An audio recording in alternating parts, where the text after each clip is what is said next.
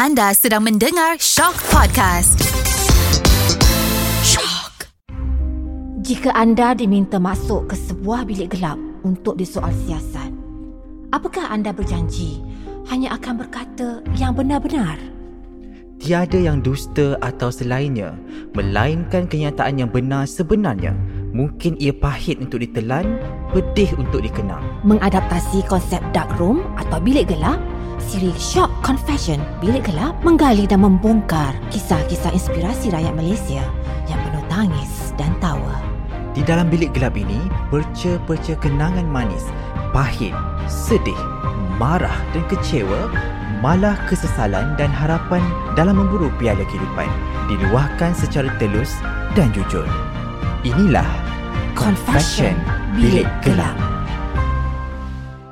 Hai Assalamualaikum. Bertemu kita kembali Dalam Short Confession. Bilik Gelap bersama saya Kimi Ansyari Terima kasih kerana sudi setia bersama Bilik Gelap ni. Ya boleh saya katakan dalam perjalanan Bilik Gelap ni Kita dapat dengar cerita yang sedih. Kita dapat dengar cerita yang gembira. Dan kadang-kadang cerita ini kita boleh jadikan pedoman dalam hidup kita. Ya setiap permulaan pasti ada perpisahan. Setiap awal pasti ada akhirnya. Setiap permulaan kisah pasti ada penutupnya Inilah episod terakhir bagi saya, season pertama. Terima kasih saya nak ucapkan kepada anda, kepada semua tetamu yang hadir. Bersama dengan saya dalam Bilik Gelap ni, kita melayari cerita-cerita inspirasi untuk dijadikan pedoman untuk kehidupan kita. Dan begitulah sifatnya manusia, kadang-kadang kita rasa bangga, kadang-kadang pula kita rasa kuat dan kadang-kadang pula kita rasa sedih dan tak lari pula dengan rasa kecewa. Setiap rasa yang kita lalui pada hari ini ada sebabnya, ada puncanya ke mana hala tujuannya kadang-kadang kita sendiri pun tak tahu. Saya ingin rangkumkan kisah lima jejaka lelaki yang pernah bersama dengan saya dalam Big Lab ini. Kenapa lelaki? Sebab episod sudah, ya, kalau anda boleh dengar, saya dah rangkumkan lima wanita-wanita terpilih yang saya boleh katakan terbaik pencapaiannya, terbaik penceritaannya dalam Bilik Lab ini. Dan untuk kali ini, saya memilih lima daripada uh, tahun 2021 ini. Tetapi ini tidak bermakna episod-episod yang saya tidak mention pada hari ini tidak bagus ataupun tidak hebat ataupun tidak memberi inspirasi. Semua, semua cerita-cerita yang kami rangkumkan dalam bilik gelap ini ada nilai yang tersendiri. Ada penceritaan yang tersendiri. Malah setiap cerita yang diceritakan oleh semua guest yang datang beri gelap ni mungkin mewakili suara-suara anda. Suara yang tidak pernah diceritakan. Malah dengan rangkuman arkaif kehidupan ini saya yakin ramai pada kita boleh jadikan pedoman jadikan reference eh, orang kata untuk masa mendatang cerita pertama yang ingin saya cungkil kembali dan saya rasa cerita ini memberi banyak impaknya kepada semua pendengar ya. Saya tidak tahu kenapa ya. Saya sendiri sebenarnya tidak memilih ataupun uh, memilih berdasarkan kesukaan saya ataupun sesiapa saja yang saya pilih dalam bilik gelap ni adalah cerita yang lahir daripada hati sendiri. Tidak makna inilah favorite atau sebagainya. Tetapi cerita ini adalah cerita yang jujur dan tulus dari Wira dan Wirawati kehidupan. Dan episod ini saya cungkil daripada kisah Kevin Zahari. Ya, kita nampak Kevin seorang yang ya kita nampak dia sihat kan macho berbadan sasa. Tapi hakikatnya, di lubuk hati dia, siapakah Kevin sebenarnya? Dan Kevin menceritakan walaupun dia berdarah kacukan banyak kehidupan sebelum ni yang mungkin kita tak tahu. Dan mungkin episod yang saya dengar sendiri daripada Kevin sehari. Saya Kevin juga pernah menceritakan yang dirinya pernah belajar di sekolah pondok. Hmm, siapa sangka kan? Jadi jom kita dengarkan kisah menarik dari Kevin Zahari. Saya kelahiran di Jerman ayah orang Johor Melayu ibu orang uh, orang Jerman. Saya membesar dan sekolah di Hamburg Germany dari lahir sampailah usia 13 tahun. And uh, tidak tidak berbahasa Melayu langsung uh, semasa membesar di Malaysia. That's why bunyi tu agak kelakar sikit. And uh, dan sekolah mendengar di sini sekolah biasa sekolah kerajaan. Dan uh, terus melanjutkan pembelajaran di US but yeah so pembangunan kehidupan di pelbagai negara. So part of me is uh, jiwa Jerman, part of me is jiwa Malaysia, part of me is jiwa global. So yeah, lain sikit kot. Tak pernah lah rasa macam insecure secara jujurnya but of course sering berdepan dengan keadaan yang di luar comfort zone. Example I bila pindah ke Malaysia usia 13 tahun selepas 2 tahun di Malaysia my dad tiba-tiba terhasrat untuk campakkan diri I dekat asrama penuh dekat Teluk Intan. And this is sekolah yang agak uh, orang-orang yang kurang berkemampuan, yang uh, ibu bapanya tidak dapat men, menampung kehidupan kanak-kanak. So this is macam sekolah semi pondok asrama dan sebagainya. So long story short, uh, untuk seseorang yang baru pindah ke Malaysia, tidak tahu berbahasa Malaysia, kurang arif tentang agama dan sebagainya, tiba-tiba dicampakkan ke asrama di Teluk Intan Perak pada usia 15 tahun was pengalaman yang sangat-sangat difficult lah pada permulaannya. Dia bukan istilah insecure but tiba-tiba you dicampak ke ke satu tempat where you are out of place. Out of place bermaksudnya uh, orang solat kita kurang arif orang uh, you know berzikir kita kurang arif. Tiba-tiba tidur dalam kamar yang ada 40 orang tak ada kawan tak kenal sesiapa. So it's not soal insecure it's just ke- keadaan yang sangat mencabar sabar but dengan cabaran yang sebegitu di usia yang sekarang kita banyak pikul pengalaman. Uh, it makes you stronger because campaklah diri sekarang kat mana-mana boleh je hidup. But insecure generally tak ada. Because I generally tak kisah orang fikir apa. Perbezaan mungkin membesar di Jerman dengan di Malaysia. Generally di Jerman budayanya orang tak kisah sangat pasal orang lain So berbeza dengan budaya dekat Malaysia di mana semua orang menjaga kain semua orang so agak huru hara dekat sini and uh, di Jerman budayanya berbeza where it's more like I, I, you, you, aku, aku, aku, kau, kau lah. So dia kurang peduli hal orang and uh, di budaya Jerman perhaps lebih mudah untuk menjadi individu yang unik. Sememangnya semua orang unik but di Malaysia because semua orang jaga kain orang lain menerima keunikan diri itu agak susah sikit uh, dari segi perspektif individu because individu lebih suka gemar untuk menyesuaikan diri dengan majority and tidak berani mungkin mengeluarkan diri daripada aspek majority untuk menjadi individu yang berdiri di atas tapak diri sendiri uh, which is a cultural challenge. Kesilapan is part of kehidupan semua orang and uh, tanpa kesilapan dalam kehidupan kalau hidup kau sempurna alangkah bosannya kehidupan you So bagi diri saya pun memang berdepan dengan pelbagai kesilapan kehidupan sama ada melibatkan diri sendiri, terjerumus dalam perkara yang mungkin tak diharapkan, uh, mengecewakan mungkin ibu bapa, belajar daripada kesilapan, you know perbezaan budaya, putus cinta ke memutuskan cinta dan sebagainya. But as you makin membesar and uh, saya yakin para pendengar podcast ini dari segi usia yang pelbagai mungkin golongan yang lebih muda as you makin menua saya dah umur 40 lebih you lebih pasrah lebih redha dengan you know kegilaan kehidupan berdepan dengan kejayaan berdepan dengan kegagalan but untuk berdepan dengan kejayaan you have to melalui proses pembelajaran which includes kegagalan jatuh sekejap tenggelam sekejap kesilapan besar kecil but life must go on and we have to learn from the mistakes. So bagi saya lakukan kesilapan tak ada isu. Cumanya masalahnya is if you tak belajar daripada your mistakes and you keep on mengulang perkara yang sama again and again and again and that's when uh, masalah yang lagi besar kebarangkalian besar akan melanda seseorang. Hmm, itu dia ya daripada Kevin Zahari. Banyak yang kita belajar daripada Kevin ya. Walaupun kita melihat seseorang tu seperti mudah kan, seperti kehidupan dia mungkin senang, tapi hakikatnya Kevin lalui fasa yang seperti kita juga. Ya, setiap ujian tu bukan hanya datang pada bentuk kesukaran, bukan juga datang pada bentuk kesenangan. Setiap ujian itu datangnya dalam pelbagai bentuk dan saya yakin anda di rumah yang mendengar podcast ini lalui fasa ujian yang berbeza juga. Dan mungkin sekali nanti ada akan kongsi bersama dengan saya. Dan episod seterusnya yang ingin saya cungkil hmm, dan boleh saya katakan episod ni antara episod yang memalukan saya. Tetapi saya boleh katakan tidak. Kerana saya seseorang yang menanyakan soalan tanpa skrip ya. Tanpa soalan di belakang saya. Saya boleh katakan saya menanyakan soalan berdasarkan apa yang saya lihat di mata saya. Dan bagi episod ini daripada Zaro Zarif ya Zaro ada cakap hmm, tak dengar saya punya uh, YouTube channel dia.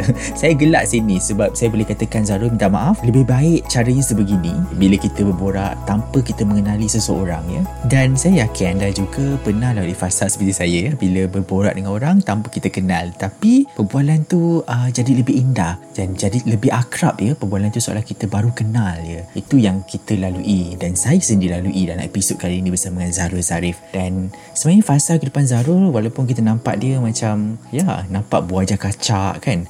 Nampak seperti tak ada masalah dalam hidup dia kan. Tapi di lubuk hati dia, dia juga ada fasa yang sama seperti kita. Sama seperti anda-anda dan juga anak-anak muda di luar sana. Jom kita dengarkan apa yang menarik dari episod Zarul Zarif. Actually saya sebenarnya bukan orang kaya pun. Saya orang yang biasa-biasa je tapi orang kata tak adalah terlampau susah dan tak adalah terlampau senang. Tapi struggle saya untuk start dalam industri ni memang sangat-sangat struggle sebab bukan semua orang yang masuk industri yang terus popular. Uh, dia nak ke tak nak je. Daripada situ saya rasa macam oh aku memang nak jadi artis. Arwah ayah aku pun memang nak sangat nak dia jadi artis, jadi penyanyi apa semua kan. So daripada situ saya tanamkan dalam diri saya walaupun saya tak dapat jadi penyanyi, saya nak buat something yang orang akan sentiasa kenal. Uh, and then daripada situ saya decide untuk buat YouTube. And then nama saya start orang nampak tu sebagai YouTuber saya tak kisah. Asalkan orang kata nama saya ada tempat untuk dikenali lah dalam industri apa semua. Sampailah Cikidot Channel tercalon dalam 5 YouTubers popular dekat Anugerah Bintang Popular hari tu. So saya rasa itu pencapaiannya sangat besar untuk kami untuk kita orang and untuk saya juga. Kalau benda yang untuk buat saya rasa insecure ialah berat badan lah. Uh, sebab sebelum ni saya punya berat is 85 something. And then daripada situ macam biasalah kalau buat YouTube kan kita macam makan apa semua kan. And then bila saya rasa saya nak buat comeback tu saya rasa saya kena betul-betul diet and sekarang saya dah turun dalam 15 kg lah untuk saya punya project kan, ni. So saya rasa dari side situ sejujurnya orang kata dalam industri ni orang akan pandang pada rupa. Uh, orang akan pandang macam kalau kau tak ada rupa susah lah sikit nak pergi apa semua kan. So dari situ saya rasa macam oh tak boleh ni. Orang lain semua handsome untuk promote apa sini kan. So aku kena juga. So dari situ lah saya rasa macam oh saya pun kena turunkan berat badan and saya rasa bila saya berat badan naik je saya dah rasa saya dah low confident dah. Saya nak berdepan dengan orang saya nak berdepan dengan promotion ke apa kan. So bila sekarang ni saya rasa macam saya dah berjaya lah untuk dapatkan saya punya berat yang ideal and saya kalau nak pergi promo sana sini pun saya rasa saya confident. Benda tu mestilah pernah kan. Setiap orang pun mesti rasa macam eh bestnya kalau dapat hidung macung macam ni bestnya kalau dapat tinggi macam ni apa semua kan. Tapi at the end of the day kita kena bersyukur je lah dengan apa yang kita dapat. Sebab kita pun handsome juga kan? Kita pun handsome juga dengan cara kita. So macam mana pun uh, bersyukur je lah. Macam tu lah saya rasa. Makna kejayaan bagi Zarul adalah usaha. Sebab yang follow Zarul daripada tahun 2016 diorang akan nampak betapa struggle ni Zarul. Daripada followers Zarul tak sampai 100k uh, even dulu followers Zarul dah 800 lebih je. Uh, and then daripada situ Zarul macam gain followers and diorang nampak macam mana Zarul struggle daripada dulu sekarang. Eh, bila Zarul dah naik bila Zarul dah dapat anugerah apa itu ini dah ada lagu sendiri nanti mesti ada followers yang komen. Dia cakap macam uh, saya bangga tengok Zarul daripada dulu sampai sekarang. Tak pernah nak berhenti usaha untuk menempah nama dekat dalam industri ni. So saya pun rasa macam oh so sweet. Orang lain boleh nampak macam mana aku struggle sampai aku punya tahap sampai sekarang lah Hmm, itu dia daripada Zarul Zarif. Tapi uh, itulah indahnya Bilik Gelap ni ya. Walaupun saya sebelum tidak mendengar ataupun tidak mengikuti YouTube channel Zarul Zarif, lepas daripada interview ni saya terus dengar dan saya yakin mereka di luar sana selepas mendengar episod Zarul Zarif ni, mesti anda juga ya terus pergi YouTube cari uh, YouTube Zarul Zarif ni kan. Terima kasih Zarul kerana sudi bersama dengan saya dalam Bilik Gelap ini.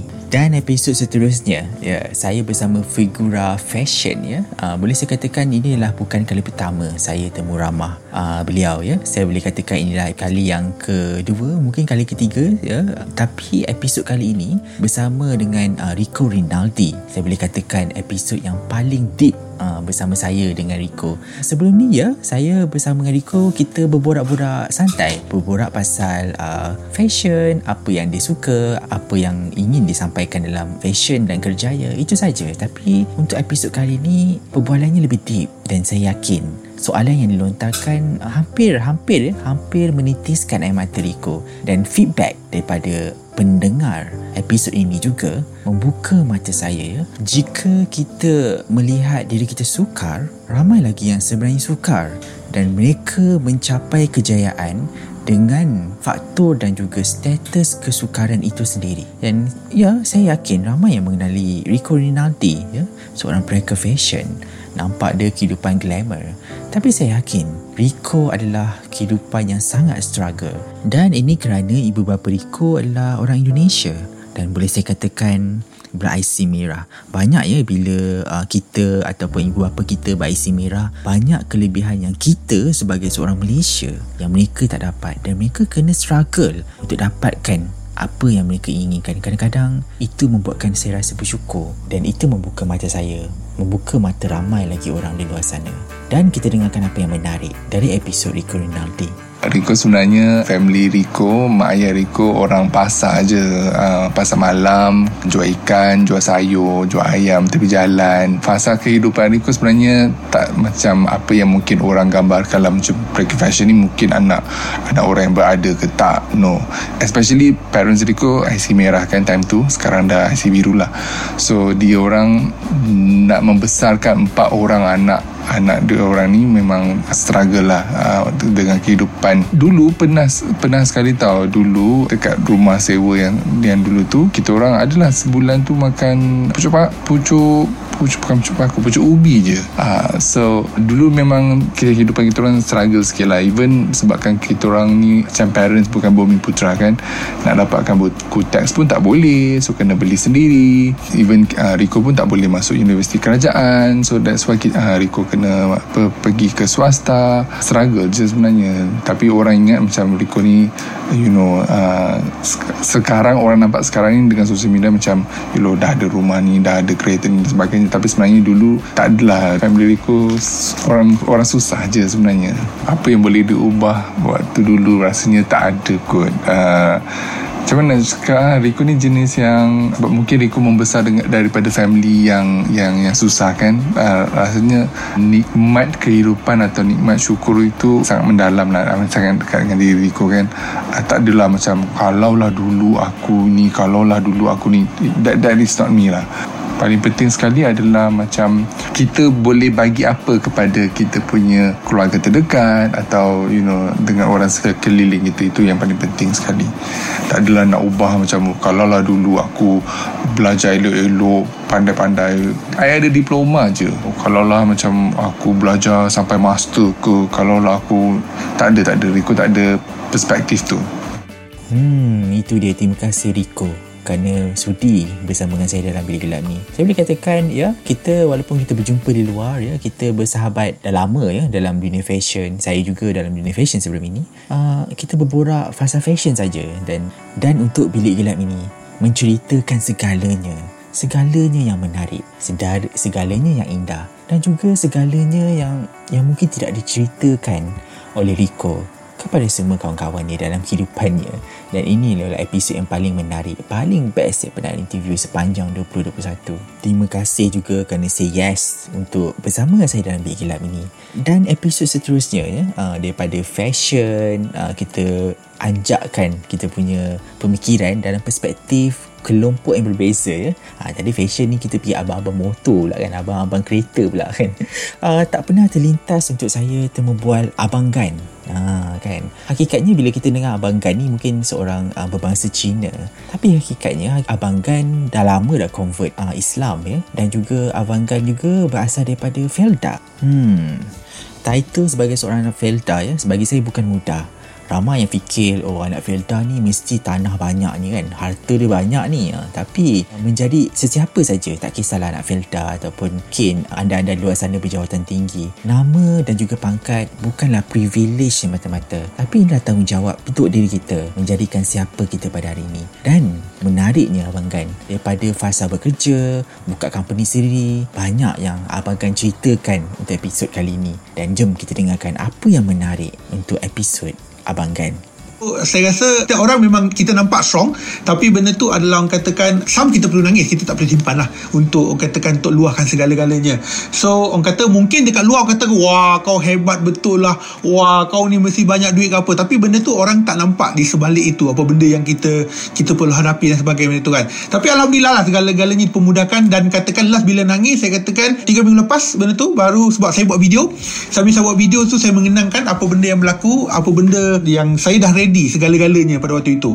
Uh, semasa pemergian ayah saya lah 3 tahun yang lepas benda tu. Walaupun benda tu dah 3 tahun tapi benda tu masih ingat lagi. Even saya katakan kalau saya keluar ke shopping mall sekalipun saya nampak orang tua uncle yang bertongkat ataupun berkursi roda saya akan ingat kepada ayah saya. Uh, itu yang yang itulah. So dari segi benda-benda lain memang adalah dari segi termasuk dengan kerjaya termasuk dengan dari segi manage company. Sebab berbezanya dahulu dengan sekarang adalah dulu apabila kita bersorangan uh, kalau lapar kita cuma lapar seorang kalau kita dahaga kita dahaga seorang. Kalau kita tak ada duit kita tak ada duit seorang. Tetapi apabila kita sudah ada satu family kita dah ada satu team maksudnya adalah team dari segi uh, staff-staff ataupun pekerja-pekerja di syarikat kita benda tu. So kita perlu memikirkan mereka terlebih dahulu. So mungkin kita boleh berlapar tetapi mereka tidak boleh berlapar. Mungkin mereka juga perlu menyara keluarga mereka. Mereka perlu juga menyara adik-beradik mereka. So apa-apa yang kita lakukan kita perlu fikirkan mereka dahulu benda tu. Kita boleh je ambil decision yang mudah untuk sebagai seorang company owner dan juga pemilik syarikat. Kita boleh cakap, cakap, cakap je ok lah memandangkan keadaan sekarang ni kita terpaksa close the company.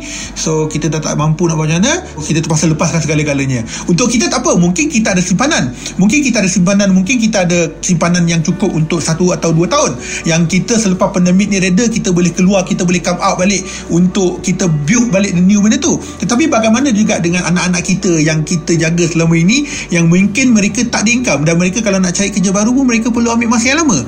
So bagaimana pula dengan benda tu? So benda tu adalah antara pemikiran sebagai seorang company owner yang kita perlu fikir secara meluah benda tu. Nak tak nak kita kena bertahan. Nak tak nak pun kita terpaksa mempertahankan mereka lah benda tu. Bertahan selagi yang boleh lah. Kan? Dari segi termasuk juga benda tu yang kalau orang nampak oh best lah buat video lah kan? Sebab kita depan kamera kan huha-huha benda tu kan? So best lah dapat test macam-macam kereta lah best lah dapat pergi sini ke sana lah kan. Tetapi sebaliknya mereka tak tahu uh, bagaimana kos untuk menghasilkan sesuatu video tu. Orang biasanya request memang betul. Tapi dia tak tahu uh, kos video. Contohnya kalau shooting yang biasa contohnya melibatkan kita internal punya job. Kita perlukan keluar kos sekitar 2 ke 3 ribu untuk satu video. Maksudnya video tu kita produce kepada orang secara percuma. Kita tidak mempunyai sebarang income dari situ tapi kita terpaksa mengeluarkan kos itu.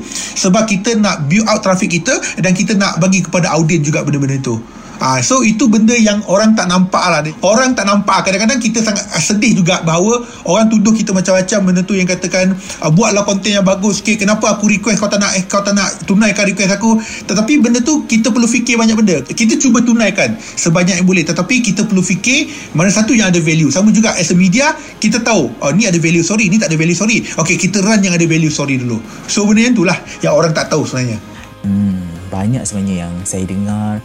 Saya belajar sesuatu daripada Abang Gan menjadi perspektif seorang bos ya. Tak senang ya bila kita nampak oh ni bagus ni kan ada syarikat.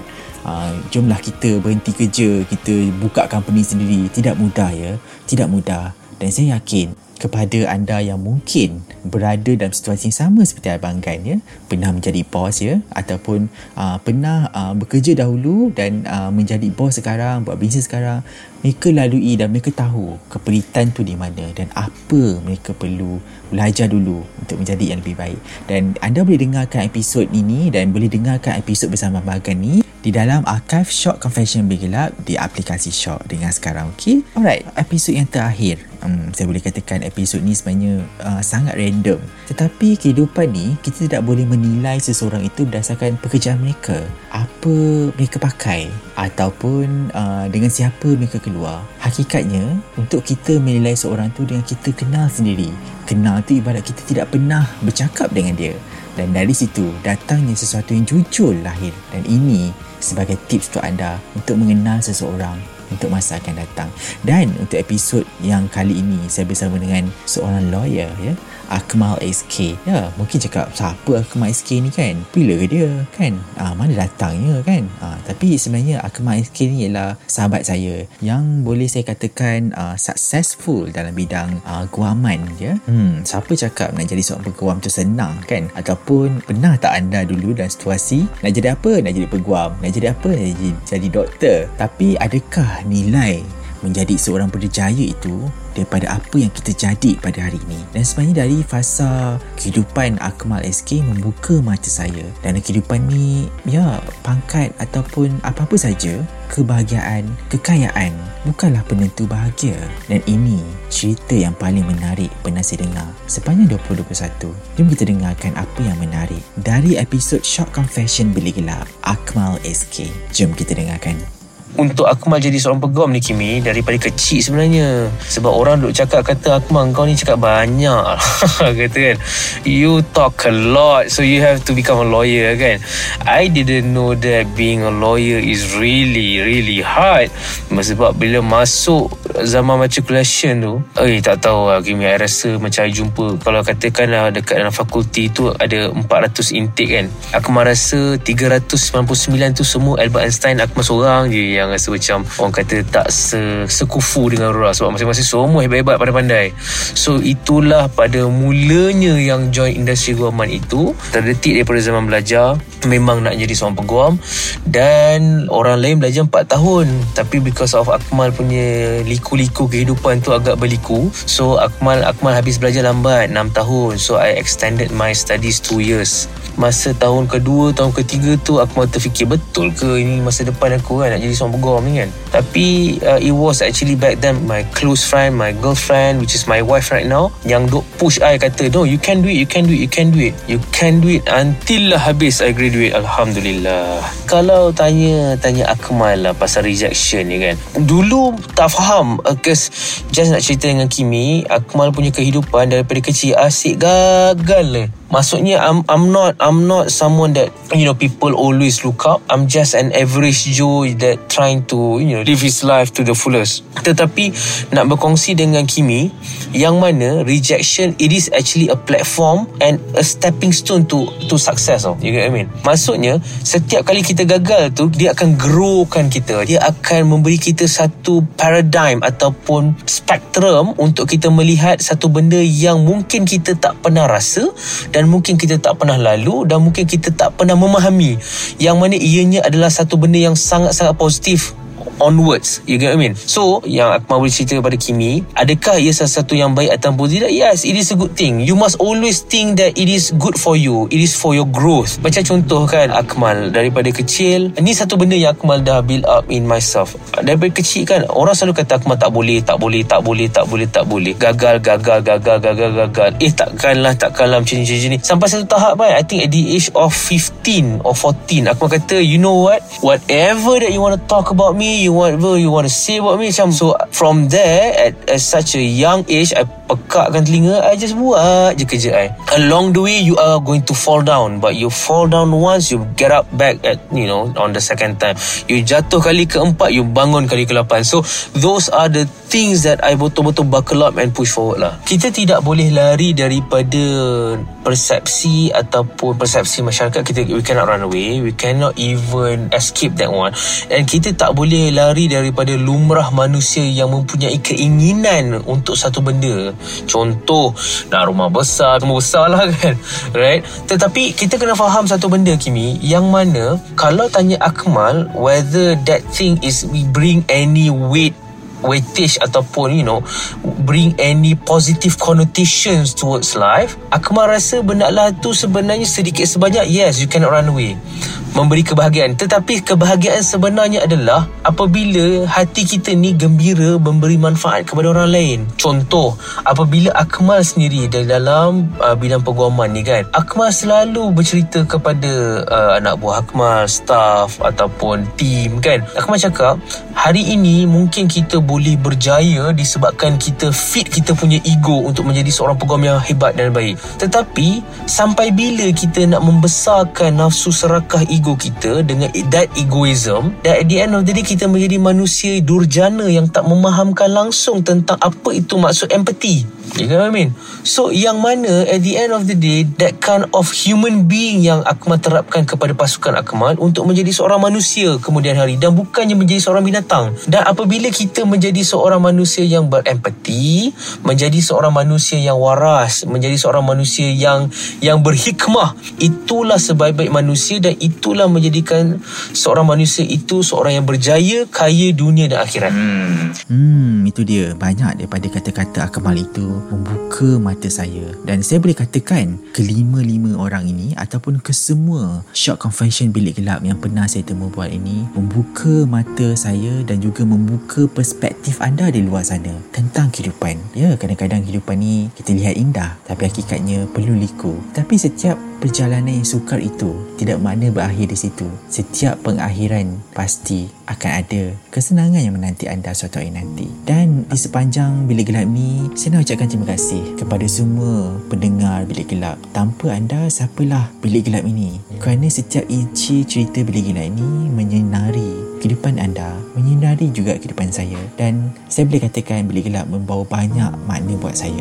Saya ceritakan sikit perjalanan saya, ya. Perjalanan ketika saya nak buka podcast bilik gelap ni. Ya, bila saya nak buat episod pertama, episod kedua, ramai yang cakap "Hmm, tak payahlah kan. Ramai yang cakap macam "Hmm, boyo lah ni, tak payah buat lah kan. Apa nak buat benda-benda macam ni. Tapi uh, hakikatnya, hidup ini bukan tentang apa yang orang cakap. Tetapi hidup ni adalah apa yang anda ingin lakukan. Jadi lakukan saja apa yang anda ingin lakukan. Mula sekarang. Kerana setiap permulaan itu akan ada impak dan didatangkan pula dengan ganjaran yang sangat setimpal di kemudian hari. Dan terima kasih, terima kasih yang tidak terhingga. Inilah episod terakhir saya. Episod yang ya menemukan kita berdua. Mungkin anda akan merindukan suara saya. InsyaAllah ada jodoh kita ketemu lagi untuk episod mendatang. Dan juga untuk season seterusnya. Terus dengarkan Short Confession Bilik Gelap dengan host yang baru. Host yang akan memberi impak yang lebih berbeza ke dalam bilik gelap ini. Dan bilik gelap ni akan terus kita gelapkan. Tetapi yang menyinarinya adalah kisah-kisah anda. Dan teruskan berinspirasi bersama Short Confession Bilik Gelap.